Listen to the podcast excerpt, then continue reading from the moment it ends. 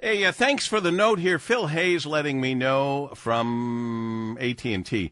Uh, as we speak, right now, uh, AT&T employees are distributing 500 back-to-school backpacks filled with school supplies to students in need at SUR Metro in Detroit. And let's see what else it says. Heading back to school, blah, blah, blah. Uh, students receiving backpacks uh, that include folders, papers, pencils, earbuds, and other essential school supplies. Thank you to those uh, workers at AT&T for donating their time, and to AT&T for donating 500 backpacks, kind of like uh, Mike Morse has done that too, the lawyer. So God, God bless everybody who gives back, and thank you, Phil Hayes, for letting us uh, know about that.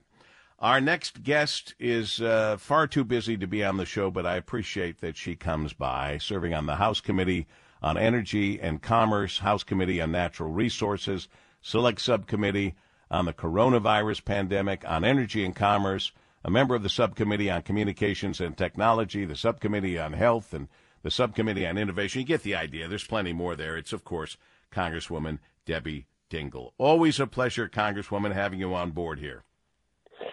Good afternoon, Paul W. I have to get used to saying good afternoon, not good morning, and it is always great to be with you, and I'm never too busy. Well, I appreciate that. You, along with uh, United States Senator Gary Peters, Debbie Stabenow, uh, uh, Representative John Moolenaar, and you have been urging the U.S. Food and Drug Administration to provide additional guidance and updated donor ineligibility criteria for human human tissue transplant products. I, I mean, the first reaction I had was you would think that way back when we started realizing about HIV and blood that it all had to be tested, I, I foolishly thought that anything that was donated to be transplanted would be automatically tested. So, it, to put this in more basic language, so your um, viewers know what we're talking about. I got a call from a doctor at the University of Michigan and also affiliated with Washtenaw Public Health about two weeks ago. And a woman who had had a bone graft. Bone grafts are used uh, in backs, and oh, by the way, I've had four of them myself in my mouth since the osteomyelitis uh, in my mouth. What? But she, You've had four yeah, bone grafts? In the was since I had that osteomyelitis in my jaw that last couple of years. Oh boy! But um, but the woman had been treated and then transferred to the University of Michigan and developed TB what, that went to her brain, her lungs, and other organs and died.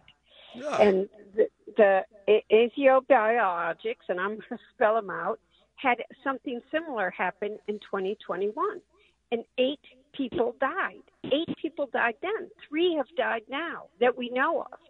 And what they're not testing bone graft material for is TB. And they're two, I mean, I am pushing the FDA and CDC. I initially did a letter, and then thankfully the senators joined me. And I had called John Moolenaar, and uh, John and I are going to be doing legislation uh, that may be needed as well on the House side, and I hope the senators will. I, I'm sure they will.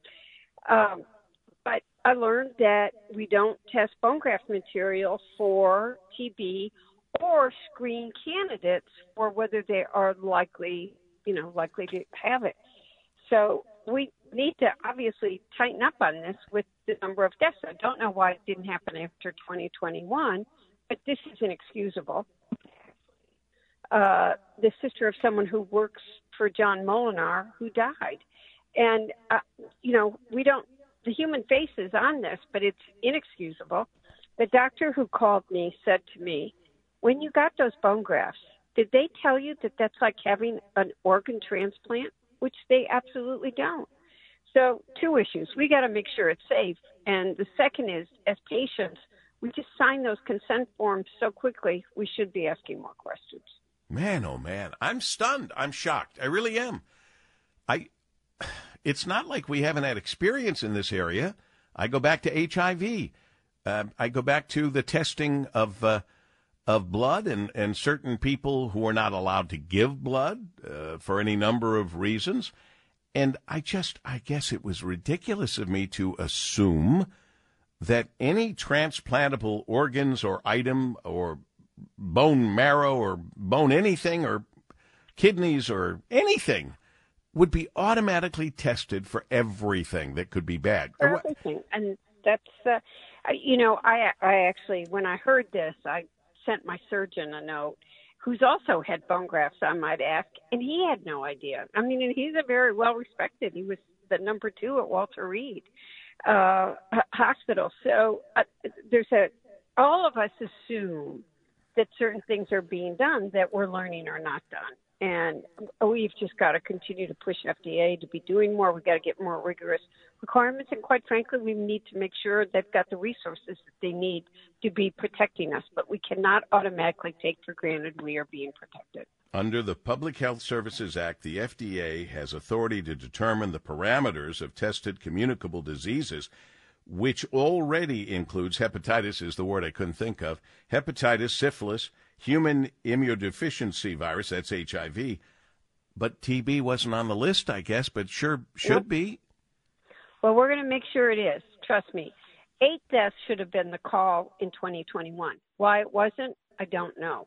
Didn't uh, come to my attention. I'm very grateful this doctor called me uh i mean he did he was outraged and he he called and i happened to be over at michigan i spend a lot of time there and i talked to a number of the other doctors there about it and we just have to raise awareness demand change and get change i just by the way had a great conversation with a brilliant uh, person i'm not going to say who it was because i didn't ask if i could quote them and they said nice things about the way you reach across the aisle and you really true uh, truly try to get things done.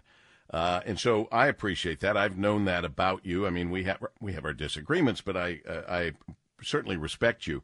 But they said, I sure wish she would run again. Have you said you're not running again? I don't know who keeps saying that I'm not running. Debbie Stabenow. These people get the first. oh, they have you confused. Confused. Debbie Stabenow is not running again. Debbie Dingell. Let me make this clear. We'll make the official announcement on the Paul W. Smith show. Is running for reelection. Her petitions are out there. I'm not going anywhere unless the people of the six want me to, and I hope they don't. I figured you would have told your big brother if you were planning on making that big a change. Nope, I'm running for reelection. I said right. it here first on the Paul okay. Show. I appreciate that. Let me ask you another quick question. Do you think Governor Gretchen Whitmer is the backup plan for the Democrats? No, I do not think she's the backup plan. I think Joe Biden is going to be the candidate, and oh, we're going to go geez. into next election year. And I'm going to close uh. with one thing. I have my picture with the college Republicans at U of M yesterday. I stopped by their booth and talked good to for you. kids. Good, good for you. Good for you that you're living up to your reputation. But uh, listen, I can say easily Senator Mitch McConnell should not run for reelection. I wish you could say easily that the president should not. But we're out of time. Thanks for being with us, Congresswoman Debbie Dingell. God bless. Thank you. We continue on WJR.